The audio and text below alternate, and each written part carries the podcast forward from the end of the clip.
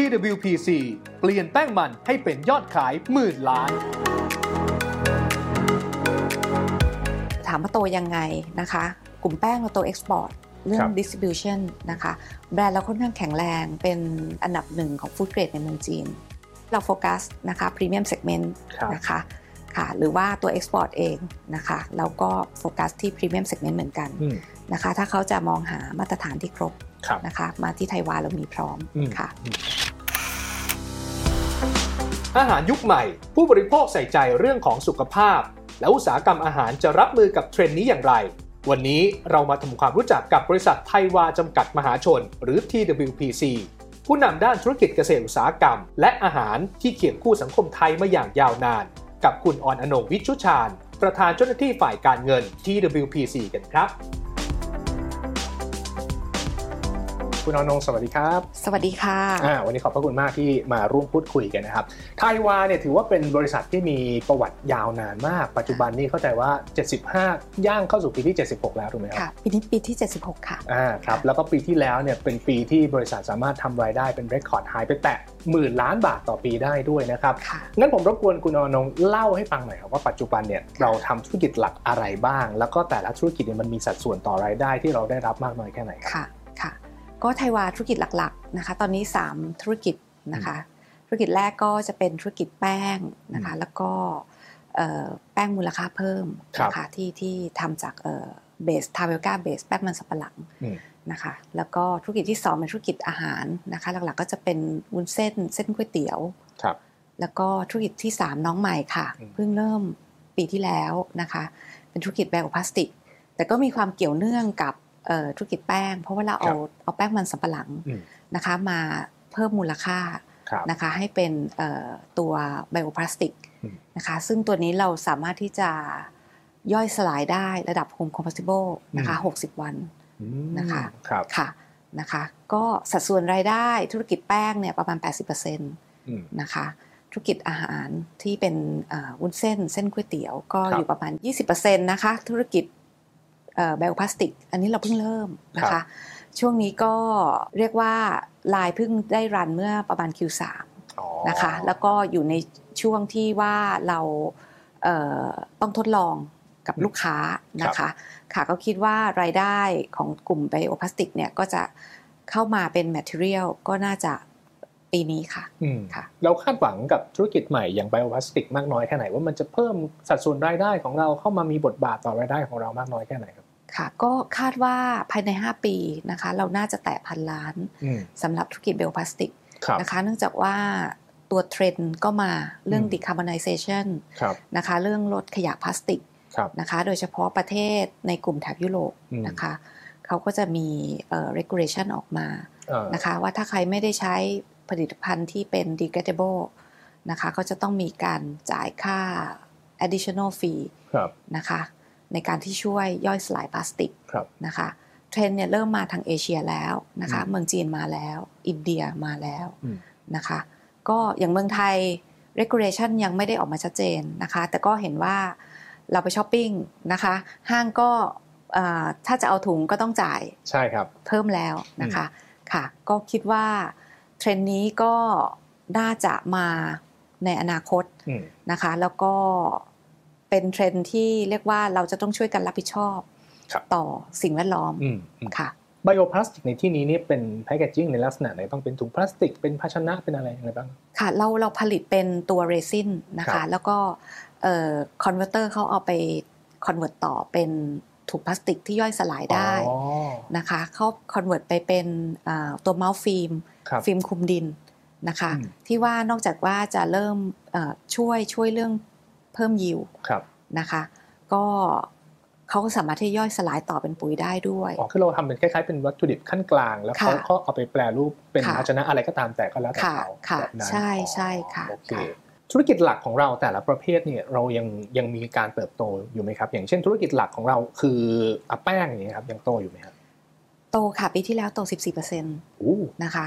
ค่ะจากเอ่อตัวดีมานครับนะคะที่เพิ่มขึ้นทั้งเอ่อ ประเทศหลักซึ่งเป็นประเทศจีนครับนะคะ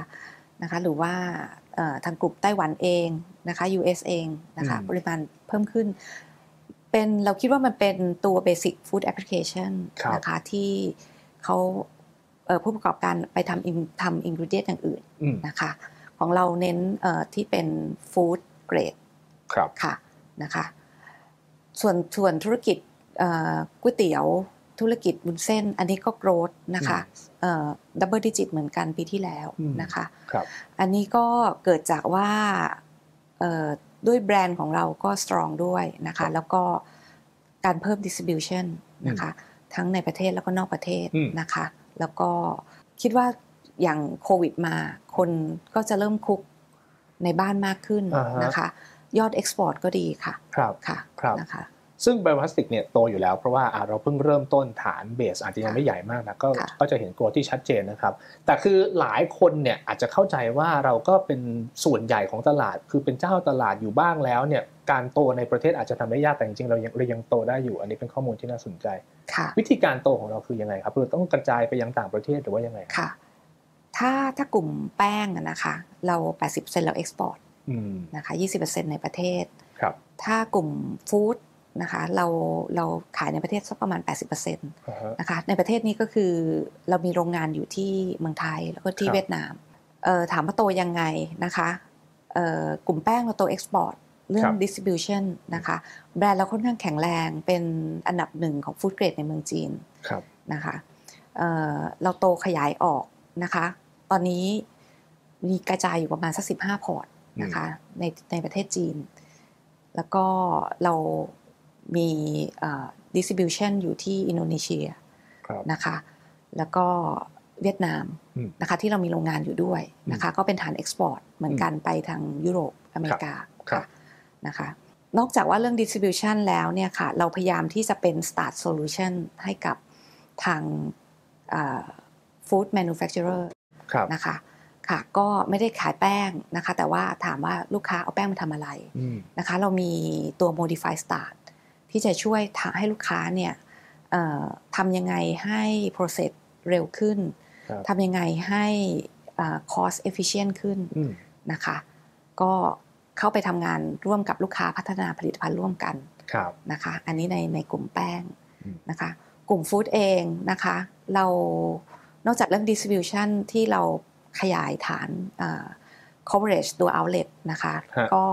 การเพิ่มผลิตภัณฑ์ออกผลิตภัณฑ์ใหม่ ๆ ออกมาเรื่อยๆนะคะ ตัวนี้สามารถที่จะเพิ่มยอดขายให้เราเติบโตได้ double digit ครับนะคะ ในช่วงปีที่ผ่านมาอืมถึงแม้ว่าจะเป็นปีโควิด เราก็ยังสามารถที่จะรักษาอัตราการเติบโต double digit ได้อืมสำหรับกลุ่มธุรกิจฟู้ดครับค่ะ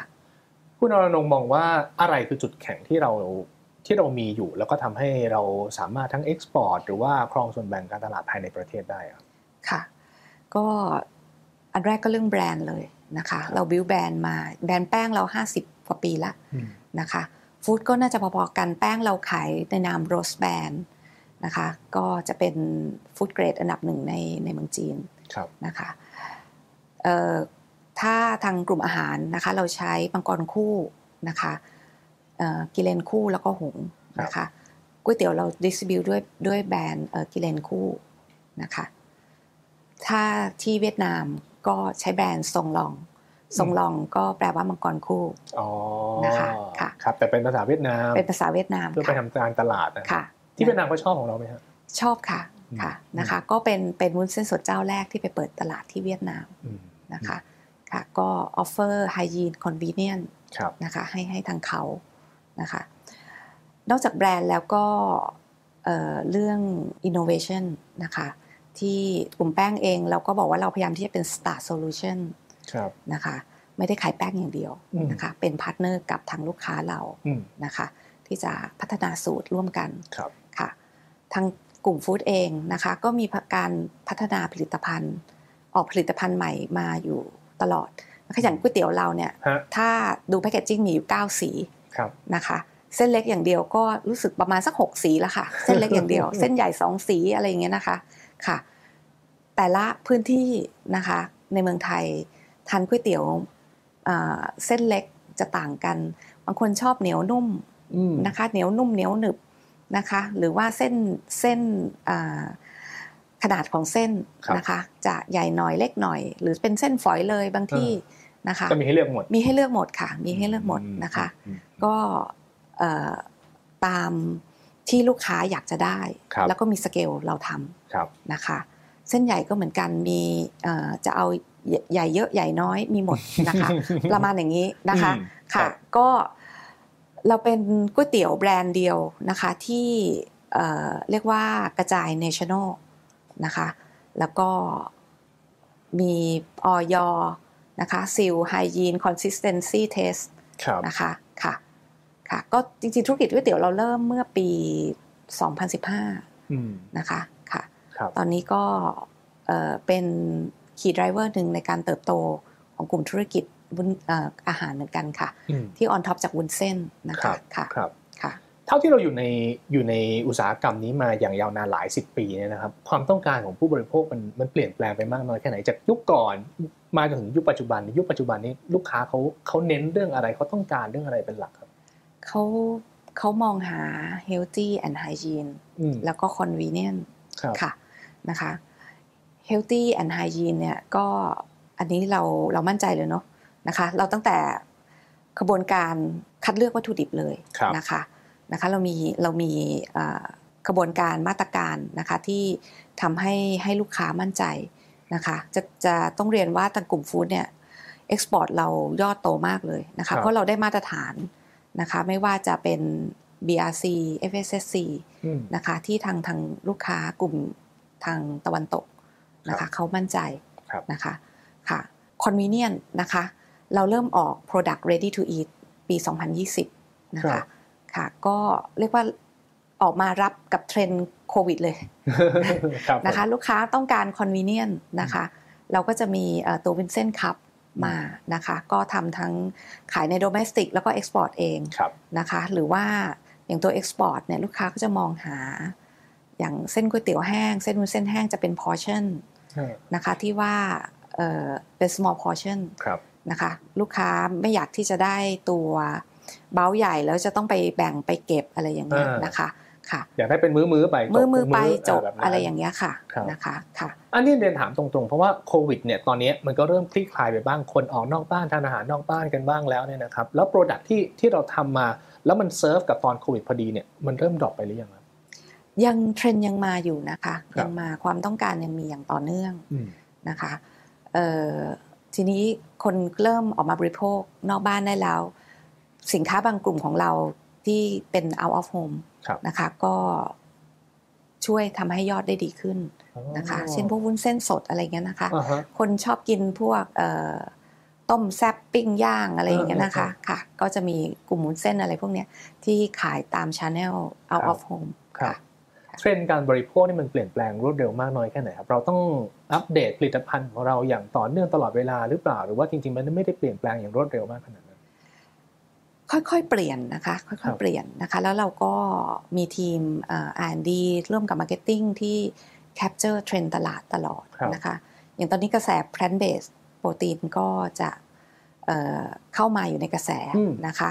ตัวเราเองจริงๆก็ทำ plant based มาตั้งเราก็นานแพลนแล้อวยู่แล้วอะค่ะนะคะก็เริ่มเริ่มมองหาครอบอย่างอื่นนะครัคะบที่ว่าเราจะเอามาทำเป็นอินกริเดียนทำมาเป็น ฟู้ดที่เป็น ready to eat ready to cook อ่าฮะนะคะให้ผู้บริโภคยังไงครับค่ะครับค่ะสัดส่วนรายได้ในอนาคตเราเราเรามองไว้ในระดับประมาณไหนบ้างปัจจุบันเนี่ยแป้งค่ะประมาณ 80 80ใช่ไหมค่ะครับ แล้วก็ฟู้ดเนี่ยประมาณ 20 ตอนนี้อะไบโอพลาสติกอะเพิ่งเริ่มนะครับค่ะเรามีตัวเลขในใจ ผู้บริหารมีตัวเลขในใจที่เหมาะสมไหมครับ ว่าจะเห็นสัดส่วนสักประมาณเท่าไหร่ เราเราอยากเห็นกลุ่มแป้งที่เป็นอ่า native start นะคะไม่รวมครับตัวพวก high value added ครับนะคะประมาณ1ส่วน3ฟู้ดอืม1ส่วน3นะคะแล้วก็กลุ่ม high value added นะคะก็พวกเอ่อเรียกว่า start high value อืมนะคะกับพวก abiotic รวมกันก็เป็น1ส่วน3อ๋ออยากจะนะคะกระจายเท่าๆกันกระจายแบบนั้นเท่าๆกันค่ะอืมเพราะว่า t a p i o c a start หรือแป้งมันสำปะหลังมันก็มีความเป็น community ของมันอยู่ครับนะคะ เราก็พยายามที่จะ diversify ธุรกิจอืมนะคะ ให้อ่า stable ครับนะคะ ทั้งตัว price เองตัว margin เองอืมค่ะ พอจะบอกได้ไหมครับว่าแต่ละภาพของอุตสาหกรรมของเราเนี่ยครับไม่ว่าจะเป็นแป้งเป็นฟู้ดเป็นไบโอพลาสติกเนี่ยมาจิ้นหรือว่ากำไรมันมันจะสักประมาณเท่าไหร่แล้วตัวไหนกำไรดี ตัวไหนกำไรดีดีที่สุดคือฟู้ดค่ะอืมนะคะ ถ้าถามว่าระดับ GP ฟู้ดก็ 30-40ครับนะคะนะคะ ถ้าแป้งเนี่ยก็จะอยู่ประมาณสักเอ่อ15-20อืมนะคะค่ะ แต่ถ้าไบโอพลาสติกก็น่าจะประมาณสัก 25-30%อะไรอย่างเงี้ยถือค่ะว่าค่อนข้างเยอะเหมือนกันค่ะอืมค่ะอืมนะคะอันนี้ระดับระดับ GP ครับค่ะค่ะแต่ถ้าไบโอพลาสติกเนี่ยตลาดในอนาคตน่าจะใหญ่มากก็อาจจะเป็นอีกหนึ่ง growth engine เป็น driver ของเราในการเติบโตค่ะได้ด้วยเช่นค่ะกันนะครับย้อนกลับไปดูปีที่แล้วหน่อย 2022 นะครับที่บอกว่าเราทำรายได้เป็นสถิติเนี่ยผลประกอบการเราเป็นยังไงบ้างโดยรวมครับผลประกอบการโดยรวมยอดขายโตนะคะเอ่อแตะหนึ่งหมื่นล้านนะครัคะบเอ่อตัว ตัว net profit เองนะคะ จริงๆ ได้พอๆกับปีที่แล้วนะคะประมาณสัก 300 ล้านครับนะคะ อันเนี้ยเนื่องจากว่าได้รับผลกระทบนะคะจากตัวราคา raw material ที่เพิ่มสูงขึ้นครับนะคะแล้วก็ตัว energy cost ครับนะคะดีเซล price ทุกนะอย่าคะงเลยทุเงินกอย่างเฟ้อเกิดทั่วโลกเลยค่ะเราก็โดนผลกระทบจากค่ะต้นทุนเหมือนกันค่ะ หรือค่าไฟอืมนะคะที่เรียกว่าขึ้น 40%ครับนะคะ ก็ถามว่า เราจัดการยังไงนะคะ อย่างตัว Energy เองก็หา alternative energy ครับนะคะ แต่ก่อนเราเคยใช้ถ่านหินบางโรงนะคะ ก็เริ่มมาดูเรื่อง biomass นะคะ อันนี้ช่วยเรื่องการลดตัวคาร์บอนด้วยอ๋อครับนะคะค่ะ แล้วก็เอ่อตัวไฟเองเนี่ยนะคะครับก็โซลารูปนะคะอืมก็ตอนนี้ก็ไล่ติดโซลารูปก็คิดว่า 11 เมกะวัตต์ นะคะ เราจะต้องแล้วเสร็จภายในปีหน้าอ๋อนะคะครัค่ะบนะคะเรื่องของไบโอแมสที่ผมได้ยินมาอยู่บ้างก็คือเจตนาหลักเราตั้งใจเพื่อมาลดต้นทุนของของการผลิตเป็นหลักแบบนั้นมากกว่า ก็ลดต้นทุนด้วยแล้วก็เรื่องเรื่องอาตัวลดคาร์บอนด้วยอืมนะคะโซล่าร์เหมือนกันจริงๆเราทำมาก่อนหน้านี้ก่อนที่ค่าไฟจะขึ้นนะครัคะบก็ตั้งใจว่าอันนี้จะเป็นส่วนหนึ่งของการช่วยลดคาร์บอนอืมนะคะ แล้วก็เราก็ตั้งใจว่า ภายในปี 2025 50%ของ energy ที่เราใช้จะต้องครับเป็น renewable energy ครับนะคะ ซึ่งเชื้อเพลิงจริงๆในในเอ่อธุรกิจแป้ง เราใช้ตัว bio gas อืมหลักๆนะคะก็คือเราใช้น้ำเสียมาเทิร์นเป็นเอ่อตัว bio gas ครับนะคะแล้วถ้าเหลือเราไปปั่นไฟต่อด้วยอืมค่ะอ่าค่ะก็คือก็ต้องแก้ไขปัญหากันไปนั่นแหละ เพราะว่า สถานการณ์ที่เกิดขึ้นมันก็ค่ะทำให้ต้นทุนบางอย่างเราเราเพิ่มแต่หลายอย่างเราก็ทำมาตั้งแต่ก่อนหน้านี้แล้วเนี่ยนะครับค่ะคือแน่นอนปีนี้เงินเฟ้อหลายคนมองว่าอาจจะเบาลงค่ะต้นทุนสินค้าต่างๆ อาจจะไม่ได้ขึ้นร้อนแรงเหมือนปีที่แล้ว แต่แนวโน้มมันก็ยังเป็นเป็นเรื่องของการขยับขึ้นอยู่ แล้วในส่วนของราคาขายนะครับเราเราสามารถปรับให้มันเข้ากับต้นทุนที่มันเพิ่มขึ้นได้มากน้อยแค่ไหนครับค่ะ ราคาขายก็อันนี้ถ้ากลุ่มแป้งยังเป็นราคาอิงราคาตลาดอยู่ครับนะคะค่ะเอ่อ ส่วนกลุ่ม high value added ของแป้ง เช่นว่าพวกแป้ง modify start อืมนะคะ แป้งคอสฟาวอันนี้เป็นแป้งอบหยาบครับนะคะที่ที่เราไว้ทอดไก่อะไรเงี้ยนะคะอืมอ๋อค่ะแป้งสาคูนะคะหรือว่าตัวกลูโคสเองครับสารให้ความหวานครับค่ะตัวนี้เราสามารถที่จะคุมราคาอืมได้ได้ค่อนข้างดีไม่ต้องไปตามตลาดมากนะคะอ๋อโเคอันนี้เราเรียกว่ากลุ่ม high value added นะคะค่ะก็ ตอนนี้ราคาตลาดยังเทรนขึ้นอืมนะคะ ตามราราคา raw material ที่เพิ่มขึ้นอืมนะคะค่ะครับนะคะ ส่วนกลุ่มฟู้ดเองนะคะ ก็วุ้นเส้นเส้นก๋วยเตี๋ยว เรามีการปรับราคาบ้างนะครัคะบปีนี้นะคะปีที่แล้วมีการปรับราคาเอ่อตามตลาดอืมนะคะ ไปประมาณ 5%ละครับนะคะ ปีนี้ก็มีปรับนิดหน่อยค่ะครับค่ะสินค้าพวกนี้มันมี price elasticity เยอะไหมครับอย่างเช่นขยับขึ้นราคาที่ตึงโอ้ยเราเห็นยอดตกไปเลยอย่างเงี้ยมีไหม ถ้ากลุ่มแป้งเอ่อเรียกว่าไปตามเทรนด์ราคาตลาดครับเพราะว่าผู้ผู้ซื้อเขาก็มอนิเตอร์ราคาตลาดเหมือนกันอ่าคืออาจจะไม่นะคะไม่มีทางเลือกมากนะคือราคามันเท่ากันหมด คือเขาไม่สามารถไปค่ะเปลี่ยนอะไรได้ค่ะ ราคาเท่ากันหมดแต่ว่าคือทางเราก็ด้วยความที่เป็น premium brand ก็อ่าสามารถที่จะครับผมแอดออนครับขึ้นไปได้หน่อยหนึ่งอืมนะคะ ทางกลุ่ม food ถามว่ามีผลไหมนะคะ มีผลกับบาง target ครับนะคะ นะคะ แต่ว่าเราพยายามที่จะเล่นในตลาดที่ผู้บริโภครับได้อ๋อนะคะโอเคค่ะคือเราก็กระจายในเรื่องเรื่องของผลิตภัณฑ์อยู่มากพอสมควร แล้วก็ค่ะ cover ในหลากหลายกลุ่มผู้บริโภค ซึ่งก็จะมีบางกลุ่มแหละที่เขาอาจจะไม่ได้ซีเรียสเรื่องของราคามากขยับขึ้นราคาก็ค่ะสามารถทำได้แบบนั้นก็จะค่ะยังคงมีอยู่ค่ะนะครับค่ะแผนการเติบโตในอนาคตล่ะครับ เรามองสักปี 2 ปี 3 ปีข้างหน้าเราจะค่ะโตกันยังไงบ้างครับค่ะ ก็ยังมั่นใจอยู่ว่าเรายังสามารถรักษาการเติบโตนะคะ อาจจะ high single digit นะครัคะบหรือว่าถ้าปีโชคดีก็น่าจะ double digit ได้ได้อยู่นะคะค่ะเราก็มีแผนอย่างกลุ่มแป้งนะคะครับปีนี้เราสร้างโรงงานที่เอ่อกัมพูชาครับนะคะอันเนี้ยเราจะอยากที่จะกระจายเรื่อง raw material อืมนะคะเพราะว่าอย่างเรามีโรงแป้ง6โรงในเมืองไทยนะคะครับ raw material เริ่มที่จะ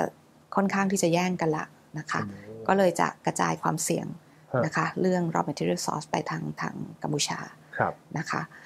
เราคิดว่าเราตอนนี้ก็มีการเพิ่มลายการผลิตของกลุ่มเอ่อ high value added ของกลุ่มแป้งนะคะก็อันนี้ก็จะช่วยเสริมการเติบโตได้นะคะกลุ่มไบโอพลาสติกเองนะคะก็เราเราเริ่มที่จะสั่งซื้อลายสองนะคะเพราะว่าก็ต้องใช้เวลาพอสมควรอืมนะคะในการที่ที่จะประกอบลายครับนะคะ ค่ะกลุ่มกลุ่มอาหารเองนะคะแคปยังไม่เต็มนะคะแต่ว่าเราก็เตรียมตัวละนะคะก็ตอนนี้แคปอยู่ประมาณสัก70%นครับนะคะก็เตรียมตัวว่าภายใน2-3ปีข้างหน้าอืมนะคะจะต้องมีการขยายโรงงานค่ะนะคะค่ะอืมอืมค่ะถ้าเราต้องขยายธุรกิจขยาย capacity อะไรต่างๆเนี่ยค่ะช่วงนี้เราเรายังมี cash flow มาใช้ได้อยู่ไหมครับ หรือว่าเรามีแผนที่จะต้องเพิ่มทุนอะไรยังไง หรือว่าค่ะหาแหล่งเงินกู้อะไรยังไงไหมครับ ค่ะยังยังค่อนข้างมี DE ค่อนข้างที่จะไม่สูงครับนะคะ แล้วก็ Credit Facility เรายังยังมีเยอะอยู่อืมนะคะเอ่อยังมั่นใจในตัวเอ่อ debt to EBITDA ไม่ได้สูงมากครับนะคะเราวางงบไว้นะคะประมาณ 1,500ถึง2,000 ล้านอ๋อนะคะในการที่จะลงทุนคือนะมีคะโครงการอยู่แล้ว มีโครงการอยู่แล้วนะคะไม่ว่าจะเป็นการขยายลายตัว Start HVA ครับนะคะ High Value Added ของกลุ่มแป้งนะคะเอ่อ ในการที่จะทำเอ่อเรื่องเอ่อ Operational Excellence ครับนะคะที่เรื่องพลังงานนะคะหรือว่าเรื่องเรื่องเอ่อ automation อืมนะคะที่จะช่วยเรื่องเอ่อลดต้นทุนอืมนะคะแล้วก็ new S curve ครับนะคะเรามีไทวาเวนเจอร์เป็น corporate venture arm อืมนะคะในการที่จะลงทุนกับธุรกิจสตาร์ทอัพนะคะโอ้ในการที่จะเอ่อนำ bring in พวกเทคโนโลยี นะคะอ๋อเข้ามายังไงที่จะช่วย core business ให้วิ่งเร็ว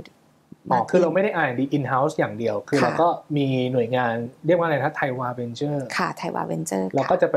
observe ดูว่ามีบริษัทไหนที่เขามีเทคโนโลยีที่น่าสนใจแบบนี้เราก็ไปลงทุนเพิ่มได้ค่ะต้องเป็นประโยชน์กับไทยวาบริษัทหลักของเราแล้วก็ค่ะจะลงทุนอันนั้น ก็เราพยายามมองหาอะไรที่ synergy ครับค่ะกับตัว core business เออนะคะที่ผ่านมามีการเข้าไปซื้อหรือเข้าไปอ่าหาเทคโนโลยีอะไรบ้างแล้วหรือค่ะเปล่ามี เราเราปีที่แล้วนะคะเราไปลงทุนกับเอ่อบริษัทที่ออสเตรเลียครับนะคะสตาร์ทอัพออสเตรเลียเกี่ยวกับไบโอพลาสติกอ๋อนะคะก็เกี่ยวเกี่ยวเนื่องกับ New S Curve ของเราเออนะคะเราไปลงทุนกับเอ่อเป็นเรียกว่า platform Marketplace ครับนะคะของอินโดนีเซียที่เกี่ยวกับพวก Agritech อืมนะคะค่ะแต่อันนี้ก็จะไม่ได้แบบเป็นไซส์ที่การลงทุนที่ใหญ่มากถูกไหมครับไม่ไม่ได้ใหญ่มากเพราะว่าค่ะลักษณะเป็นสตาร์ทอัพก็คืออาจจะใช้เงิน ไม่เยอะแต่เราโฟกัสไปที่ที่เทคโนโลยีที่นวัตกรรมแบบนี้มากกว่าค่ะ ใช่ค่ะค่ะค่ะ อันนี้จะเป็น driver ได้มากน้อยแค่ไหนสำหรับตัว venture ของเราครับค่ะก็คิดว่าเอ่อปีสองปีนะคะ น่าจะเป็นการทำงานร่วมกันเนาะอืมนะคะ แล้วก็น่าจะเห็นรีซ l ชัดเจนเนี่ยคิดว่า3-5ปีครับนะคะค่ะ นอกจากนี้ก็เอ่อ ลายไบโอพลาสติกที่ที่เราเพิ่งเริ่มนะคะ แล้วก็ขยายลายแล้วครับนะคะ ก็คิดว่าน่าจะเป็นกลุ่มธุรกิจใหม่ที่สามารถที่จะเอ่อต่อยอดนะคะอืมจากธุรกิจเดิมได้นะครัคะบแล้วก็ทีมานดีตอนนี้ก็ดูพวก plant based ตัวอื่นนะคะ หรือว่าเอ่อ product อื่น ๆ ที่เกี่ยวข้องกับครับเอ่อธุรกิจเนี่ยแหละค่ะ ธุรกิจเอ่อ agri food ของเราอืมนะคะ เราให้ความสำคัญกับพูดเรื่องนวัตกรรมต่าง ๆ มากน้อยแค่ไหนดูเหมือนว่า เราจะพูดถึงเรื่องของการวิจัยเรื่องของนวัตกรรมมันเยอะเลย อันนี้จะเป็นหลักในการเติบโตธุรกิจในอนาคตของเราเลยหรือเปล่าครับจะเป็นช่วยที่จะเสริมให้เติบโตยังไงอย่างยั่งยืนอ๋อครับนะคะค่ะก็ต้องเรียนว่าที่ที่ผ่านมาที่เราเติบโตนะคะเอ่อทุกๆปีนะคะ จะเรียกว่า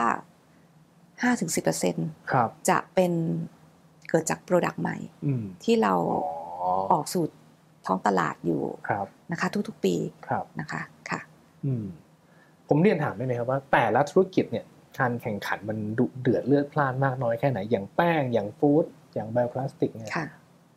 การแข่งขันมันเยอะไหมครับ ก็เยอะค่ะ แป้งก็เยอะนะคะ อย่างเมืองไทยก็ร้อยลงครับนะคะ ถามว่าไทยวาก็เป็นส่วนหนึ่งนะคะ ไม่ถึง 10%ครับนะคะ Market Share เราอืม นะคะ ก็แต่เราโฟกัส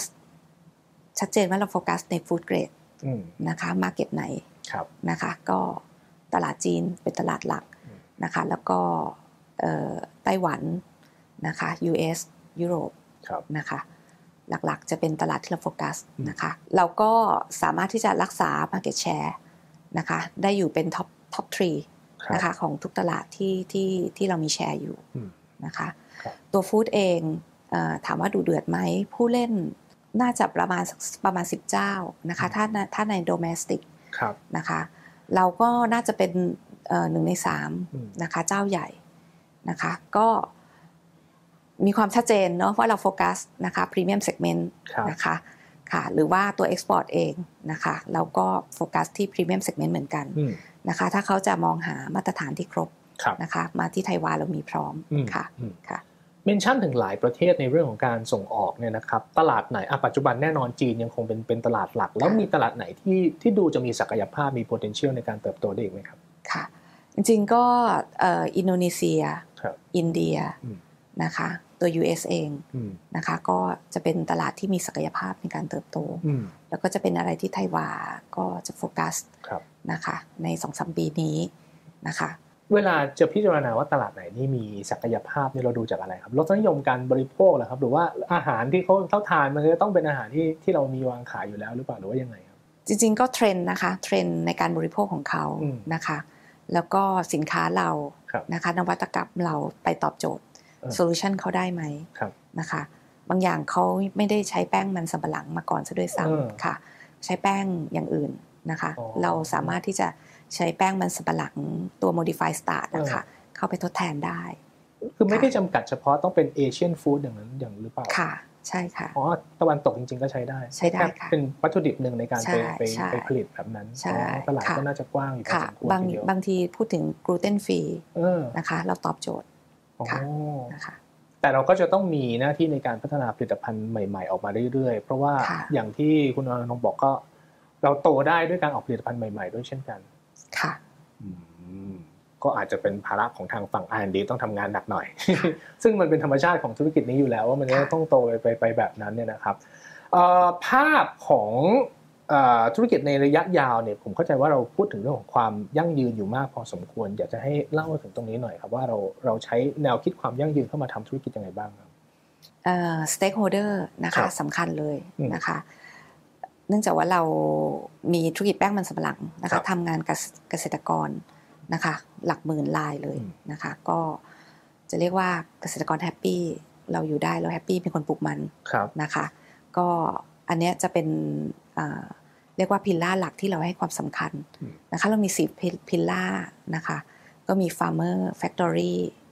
นะคะ family ก็คือคือพนักงานครับนะคะ แล้วก็ตัว food ตัว farmer เนี่ยนะคะ ก็หลักๆเป็น stakeholder หลักนะคะของเรานะคะนอกจากนั้นก็ซัพพลายเออร์อย่างอื่นที่เราทำงานร่วมครับนะคะจนไปถึงเอ่อทั้ง value chain อืมนะคะนะคะก็จะใส่ความเป็น sustainability นะคะในการทำงานร่วมกันครับนะคะ factory เองนะคะเราก็ตั้งเป้าหมายเราจะต้องเป็น green factory นะคะอาจจะยังไม่ได้ร้อยเปอร์เซ็นต์ภายในเร็วๆนี้นะคะแต่ก็ 2025 เราจะ 50% renewable energy อืม นะคะ แล้วก็ net zero ก็ตั้งเป้าไว้เหมือนกันครับนะคะ ตัว family เองพนักงานนะคะ เราดูแลนะคะ engage กับพนักงานยังไงนะคะ แล้วก็ food นะคะก็เน้นเรื่องการ innovation อืมนะคะที่จะ deliver ตัว healthy food ครับนะคะให้ให้กับ consumer ค่ะเออค่ะยุคนี้เนี่ยเป็นยุคที่หลายคนพูดถึงเรื่องของการ disrupt กันเยอะมากนะครับ อย่างธุรกิจของเรา agri food อย่างเงี้ย มันมีโอกาสที่จะถูก disrupt ไหมครับหรือว่าคนก็ยังต้องบริโภคกันอยู่ หรือว่าเขาจะไปค่ะกินอะไรสารสังเคราะห์อะไรมาแทนอาหารเราเป็นไปได้ไหมหรือว่ายังไงครับ จริงๆก็เอ่อทุกอย่างเนาะต้องต้องคิดว่าเออมันก็มีสิทธิ์ disrupt ได้ครับนะคะเนาะเช่นเขาก็ว่าเราอาหารคาร์โบไฮเดรตเนาะอ๋ออ่าใช่เดี๋ยวนี้เทรนด์เขาก็ต้องลดคาร์โบไฮเดรตลงอย่างเงี้ยใช่นะครับจะลดคาร์โบไฮเดรตลงอะไรอย่างเงี้ยค่ะอืมนะคะ เราก็จะทำต้องทำยังไงคาร์โบไฮเดรตเราทำไงให้ healthy ครับ นะคะ อันนี้ก็เป็นโจทย์ใหญ่เราเหมือนกันอืมนะคะ หรือว่าเราก็เริ่มมองหาโปรตีนอืมมาเสริมด้วยเหมือนกันครับนะคะค่ะ โปรตีนนี่ก็คือ plant based อย่างที่เรา plant-based บอกไปค่ะแบบนั้นนะครับใช่ซึ่งใช่แนวโน้มในเทรนด์ก็น่าจะเติบโตได้อีกเยอะเหมือนกันเราก็ศึกษาอยู่ ก็ศึกษาอยู่ค่ะครับค่ะ พอจะได้มีโอกาสเห็นผลิตภัณฑ์ใหม่ออกมาในอนาคตอันใกล้นี้ไหมครับก็อ่าหรือต้องรอเรียกดูว่ารอดูค่ะรอดูนะคะอ๋อรดูแต่คือเราก็ยืนยันว่าเรา ให้ความสนใจในในทิศทางนี้ค่ะแน่นอนนะครับค่ะในฐานะที่เป็นหนึ่งในทีมบริหารของไทยวา เรามองว่าธุรกิจของเราอะไรคือความท้าทายอะไรคือสิ่งที่เราต้องจัดการ เพื่อให้ธุรกิจมันเดินหน้าต่อไปได้อย่าง smooth อย่างเติบโตยั่งยืนบ้างครับค่ะเอ่ออะไรที่ท้าทายก็ ส่วนหนึ่งของเราเป็น commodity นะคะครับค่ะ ซึ่งยังเป็นเป็นเอ่อธุรกิจหลักๆอยู่อืมนะคะ เราจะ ต้องทำให้ให้ผลิตภัณฑ์ของเราเป็น high value added นะคะมีความเป็น premiumization อืมนะคะหลักๆเลยเนี่ย innovation R&D สำคัญมาก ๆ เลยอืมนะคะครับนะคะที่ที่จะนำพา Product นั้นครับนะคะให้ differentiate จากคนอื่นยังไงอ่านะคะนะคะเอ่อตัว commercial excellence ก็เหมือนกันนะคะ คิดว่ามันยังมี untapped market อยู่เยอะอืมนะคะ เราจะไป capture opportunity นั้นยังไงครับนะคะ อันนี้เป็นโจทย์ของ commercial team อืมนะคะ แล้วก็เรื่องต้นทุนนะครัคะบ cost ตัวนี้สำคัญมาก ๆ เลยอืมฮะนะคะเนาะจะทำยังไงให้ line automation ครับนะคะ efficient นะคะ การเพิ่ม yield นะคะ เอ่อใช้ใช้ raw mat volume เท่าเดิมอืมแต่ output มากขึ้นอืมนะคะ อันนี้ก็เป็นหนึ่งใน innovation ครับแต่ว่าเป็น process innovation ที่ทีม R&D เขาก็ทำงานร่วมกับทาง operation อ่านะคะอ่าค่ะโอเค หลายเรื่องเนี่ยน่าสนใจมากซึ่งธรรมชาติของธุรกิจที่เป็น commodity เนี่ยหลายท่านก็อาจจะนึกภาพออกแล้วนะครับว่าพอพูดถึงแป้งมันเนี่ยอะบางคนก็บอกว่ายี่ห้ออะไรก็แป้งมันเหมือนกันเนี่ย เราก็ต้องสร้างความแตกต่างขึ้นมา ซึ่งก็อาจจะต้องใช้ทั้งเรื่องของแบรนด์ ทั้งเรื่องของคุณภาพ ทั้งเรื่องของนวัตกรรมนะครับ ซึ่งก็เป็นสิ่งท้าทายที่ผู้บริหารก็ต้องคอยบริหารจัดการ เพื่อให้ธุรกิจมันยังเติบโตไปได้ตลอด เพราะว่าพอเป็นบริษัทมหาชนเนี่ยนักทุนก็ต้องคาดหวังเรื่องของการเติบโต แบบไม่หยุดนิ่งไปเนี่ยนะครับ พูดถึงเรื่องของแนวคิดบ้าง หรือว่าปรัชญาการบริหารธุรกิจของคุณอรนงค์เองเนี่ย เรามีหลักอะไรในการใช้บริหารธุรกิจ หรือว่าเรามี ผู้บริหารที่เป็นต้นแบบของเราไหมครับ เป็นไอดอลของเรามีไหมฮะค่ะ ก็คุณโฮเรนฮัวนะคะ CEO นะคะท่านท่านเป็น generation generation ที่3ครับนะคะที่เข้ามารับช่วงธุรกิจนี้ปีอืม2015นะคะตอนนั้นยังยอดขาย 5,500 ล้านอยู่เลยนะคะอืมครึ่งหนึ่งของตอนนี้ ครึ่งหนึ่งของตอนนี้ค่ะครับนะคะค่ะท่านท่านชอบพูดว่า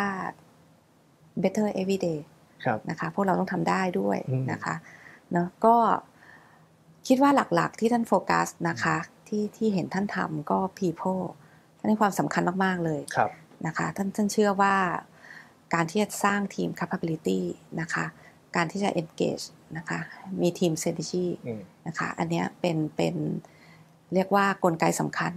นะคะที่จะเอ่อ drive บริษัทให้เติบโตครับนะคะอืมอันที่สองก็เรื่อง process นะคะเอ่อแกก็บอกว่าเอ่อ ทำให้มันดีขึ้นทุกๆวันนะคะ แต่ก็ทำทุกๆวันเนาะ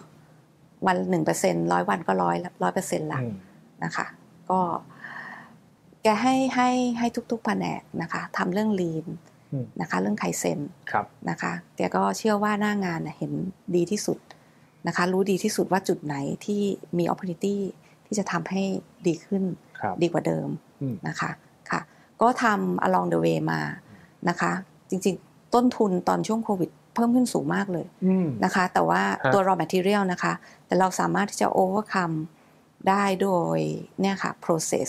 ครับในการเรื่องเอ่อ lean นะคะหรือว่า innovation ใหม่ๆอืมนะคะ ที่จะทำให้ช่วยเรื่องต้นทุนได้ดีครับขึ้นนะคะ ส่วนสุดท้ายก็ product innovation ที่แกเน้นเสมอเลยนะคะมันต้องมีผลิตภัณฑ์ใหม่ ๆ นะคะ มี business model ใหม่อืมๆ เกิดขึ้นได้เสมอ แกให้โอกาสที่จะเรียนรู้ครับให้โอกาสที่จะลองนะคะ แกก็บอกว่าไม่เป็นไรครับถึงมันไม่ถูกอยู่ก็ fail fast เนาะครับนะอยู่จะได้ learn fast ว่ามันไม่ถูกก็เริ่มมันก็ อันนี้ไม่ถูกก็ลองใหม่อ่าค่ะหนทางโอเคใหม่ยังมีค่ะอ่าค่ะโอเป็นแนวคิดที่น่าสนใจนะครับค่ะและไอดอลก็ไม่ใช่คนไกลที่ไหนนะครับ ก็อะซีอของบริษัทค่ะนั่นเองนะครับ ก็มีไอเดียผมว่าทุกอย่างเนี่ย เราวัดผลได้ด้วยด้วยผลลัพธ์อยู่แล้ว ซึ่งยอดขายที่โตขึ้นมาประมาณเท่าตัวนับตั้งแต่อ่าทางด้าน CEO เริ่มต้นเข้ามาบริหารเนี่ยก็น่าจะเป็นคีย์ที่บ่งชี้ถึงความสำเร็จนะครับ เช่นเดียวกันกับการผ่านช่วงวิกฤตโควิดมาได้ด้วยดีเนี่ยก็ถือว่าเป็นหนึ่งในบททดสอบสำคัญที่บ่งชี้ถึงคุณภาพของไทยวานะครับอะทิ้งท้ายก่อนจากกันผมให้คุณอรนงค์นะครับ มีอะไรอยากฝากไปยังนักลงทุนที่สนใจอืมอ่าค่ะก็เรียนเชิญเลยนะครับค่ะ ก็อยากจะฝากทางท่านนักลงทุนนะคะว่าเอ่อหุ้น TWPC นะคะถึงแม้ว่าจะอยู่ในกลุ่ม Agri Food แต่ว่าจริงๆเอ่อกลุ่มแป้งมันสำปะหลังเรานะคะ เราเน้นฟู้ดเกรดนะคะก็ส่งเข้าทางโรงงานฟู้ดซะส่วนใหญ่นะคะนอกจากนั้นเราก็มีเอ่อกลุ่มเอ่อธุรกิจอาหารที่เป็นวุ้นเส้นเส้นก๋วยเตี๋ยวครับนะคะแล้วก็มีธุรกิจใหม่ที่เป็นเอ่อการนำเอาแป้งมันสำปะหลังมาต่อยอดเป็นธุรกิจไบโอพลาสติกนะคะ ก็เป็นหุ้นที่มีสตอรี่ในการเติบโตอย่างยั่งยืนนะคะแล้วก็เป็นหุ้นที่เอ่อมี steady dividend จ่าย dividend อย่างสม่ำเสมอครับนะคะยังไงก็ฝากท่านนักลงทุนอืมนะคะ อะผมก็เชื่อว่าหลายท่านนะครับน่าจะมี TWPC เป็นหุ้นในดวงใจอยู่แล้ว วันนี้เรามาคุยได้ข้อมูลเพิ่มเติมก็เป็นการบ้านของพวกเราไปศึกษากันต่อนะครับในยุคที่ธุรกิจมีการแข่งขันกันเพิ่มมากขึ้นเนี่ยอันนี้ก็คือ key driver ของทางไทยวาเดี๋ยวเราติดตามกันต่อว่าบริษัทเขาจะเติบโตไปอย่างไรหลังจากปีที่แล้วเพิ่งทำยอดขายเป็นสถิติที่ระดับหมื่นล้านเนี่ยนะครับวันนี้ขอบพระคุณคุณอรนงค์วิชุชานนะครับประธานเจ้าหน้าที่ฝ่ายการเงินของไทยวาจำกัดมหาชนนะครับให้ความรู้กันขอบคุณครัขอบคุณค่ะ อะวันนี้วิลเลียมซีโอนะครับเราคุยกันประมาณนี้ครับโอกาสหน้าเดี๋ยวเราเชิญซีอที่น่าสนใจมาร่วมพูดคุยกันใหม่ วันนี้เราสองคนและทีมงานลากันไปก่อนนะครับ สวัสดีครับ สวัสดีค่ะ